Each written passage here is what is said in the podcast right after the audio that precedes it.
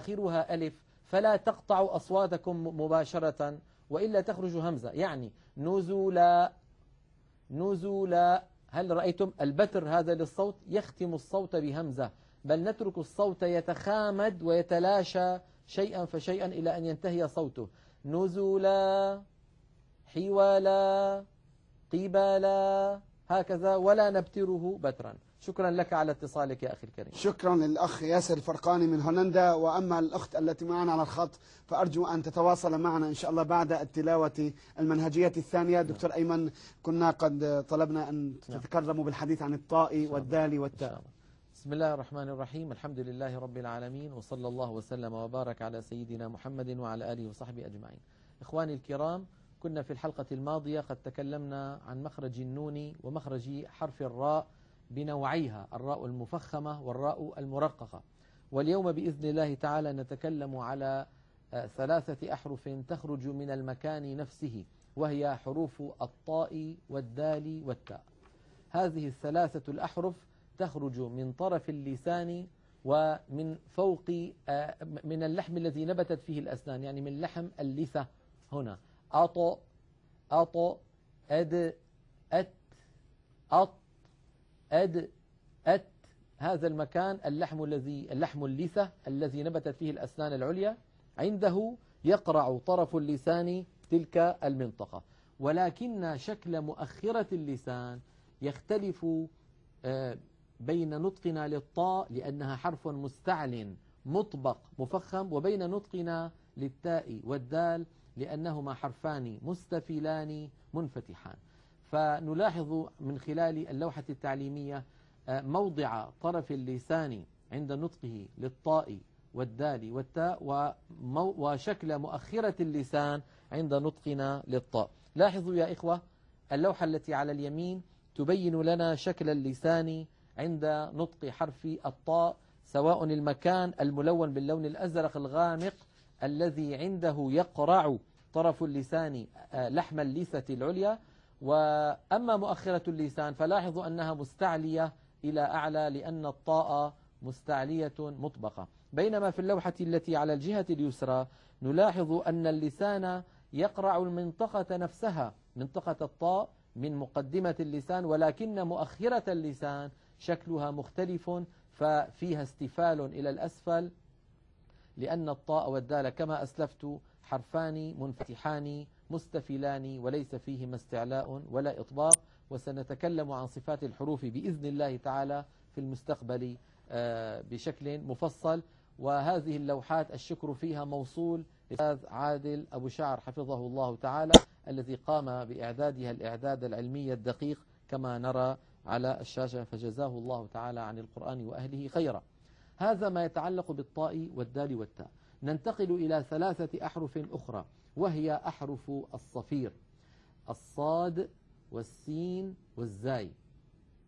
الصاد والسين والزاي. هذه الأحرف الثلاثة عندما ننطقها نضع طرف لساننا يعني رأس اللسان عند الصفحة الداخلية للثنايا السفلى للسنين الكبيرين اللذين في مقدمة الفم. هنا نضع رأس اللسان. ولكن آه، بقية طرف اللسان لها مشاركة آه، وكذلك الأسنان العليا لها مشاركة بحيث إن الصوت وهو خارج يصطدم بها فيؤدي كل هذا المكان إلى حدوث صوت معين هو صوت الصاد وصوت السين والزاي هكذا. أص أص أس أز نلاحظ على اللوحة التي على اليمين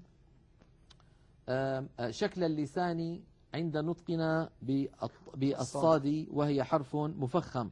ولاحظوا بأن مؤخرة اللسان مستعلية بخلاف الصورة التي في يسار اللوحة التي تبين مخرج السين والزاي. ونلاحظ بأن مؤخرة اللسان غير مستعلية لأن السين والزاي حرفان منفتحان ومستفلان المنطقة الزرقاء اللون من اللسان الغامقة تمثل منطقة آه، المنطقة التي يقرع فيها رأس اللسان ومنتهى طرفه منطقة الأسنان السفلى. ولا شك أن للأسنان العليا مشاركة في إخراج الصوت بدون تلامس. بدون تلامس. يعني لا, لا يلامس اللسان الأسنان العليا. أص أس أز. اللسان لا يلامس المنطقة العليا وإنما كما تلاحظون على اللوحة يكون قريبا منها جدا. وفي بعض الكتب آه، صور لمخرج الصاد والسين والزاي وقد ذهب رأس اللسان إلى المنطقة العليا منطقة الثنايا العليا وهذا خطأ شديد. وانتبهوا له إن رأيتموه في بعض الكتب فليس صحيحا وهو وهم. خلاف الواقع. خلاف الواقع. والتجربة يعني. والتجربة. نعم. كل الناس ما أحد ينطق السين من, من الأسنان العليا وإنما ننطقها جميعا من نضع رأس لساننا عند الصفحة الداخلية للأسنان السفلى كما أسلفت. أص أس أز. وهنا طالما نتكلم عن حروف الصفير أريد أن أنبه على أمر شائع جدا آه، بين كثير ممن يقرأ القرآن وهو استعمال الشفتين عند نطق حرف الصاد خاصة. فنجد الواحد يقول أص. اهدنا الصراط المستقيم. صراط. عند الصاد تجده يضم ويزم شفتيه. شفتيه إلى الأمام. آه لا أدري لماذا. وهذا موجود. وبعض الناس يظنه من حسن التلاوة وينبه عليه ويعتقد يتعمده. ويتعمده ويعتبره هو الصواب في نطق الصاد. وقد سألت أحدهم مرة فقال لي من أجل الصفير الذي في الصاد. فقلت له وهل في السين أيضا؟ ألا يوجد في- صفير في السين؟ لماذا لا تقول أس؟ أليس في حرف الزاي صفير؟ لماذا لا تقول أز؟ فأنت لا تفعل هذا إلا في الصاد فهذه حجة غير صحيحة. ولو كانت الشفتان مخرجا للصاد لذكرها علماؤنا في كتبهم ولم يفعل ذلك أحد منهم لا الخليل بن أحمد ولا سيبويه ولا من بعدهم ولا ابن السراج ولا ابن جني ولا ابن الجزري ولا أحد من آه، الأئمة الذين تكلموا على مخارج الحروف آه، ذكروا أن للشفتين عملا في إخراج حرف الصاد فخلاصة الكلام هكذا تنطق الصاد. أص صا صو صي اهدنا الصراط ولا نقول اهدنا الصراط. فهذا لا يصح. عفوا دكتور أيمن. تفضل. لعلي لاحظت عند البعض مما أشاهد الذين يعني سقطت أسنانهم.